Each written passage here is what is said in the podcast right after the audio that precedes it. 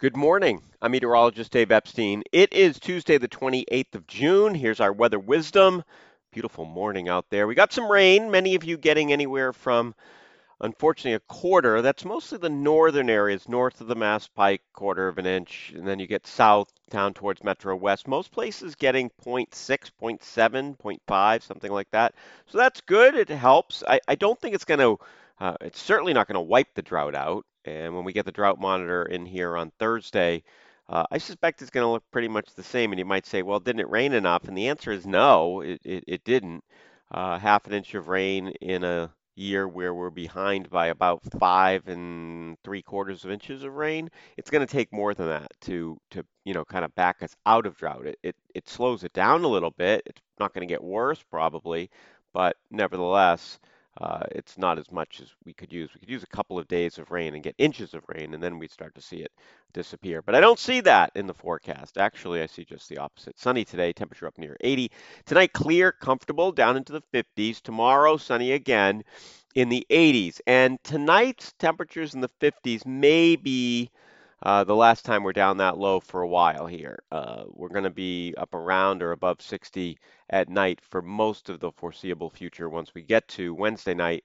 Thursday, uh, if there was an early shower or wee sh- a shower in the wee hours of the morning Wednesday night, it'd be out of here. And it's sunny on Thursday, mid 80s, a little more humid, and certainly on Friday, that's the big heat that uh, I've been looking at. Temperatures get into the mid 90s in many areas. I think Boston even gets into the low to mid 90s with a southwest wind, so we're not going to have a sea breeze at Logan Airport. Therefore, Boston should be almost as warm as everybody else, if not warmer.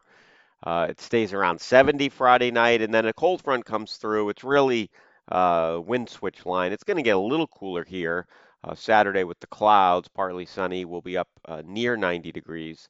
Uh, the showers around Saturday night, and then they're out of here, and that will set us up for a mainly sunny and drier day on Sunday, but still warm in the mid 80s and staying in the mid 80s next week.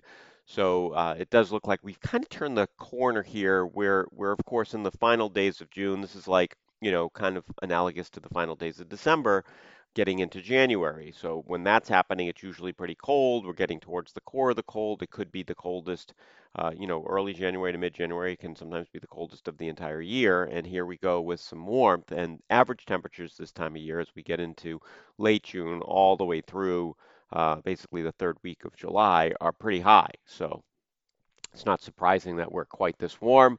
Uh, I'd love to see a little more rain. Next chance of anything like what we got yesterday would be Saturday afternoon or Saturday night. So until then, it's pretty dry, beautiful. Uh, if you took vacation this week, it is a great week. It will continue to be a nice week. And head to the beach, folks. The water temperatures are warming up as well.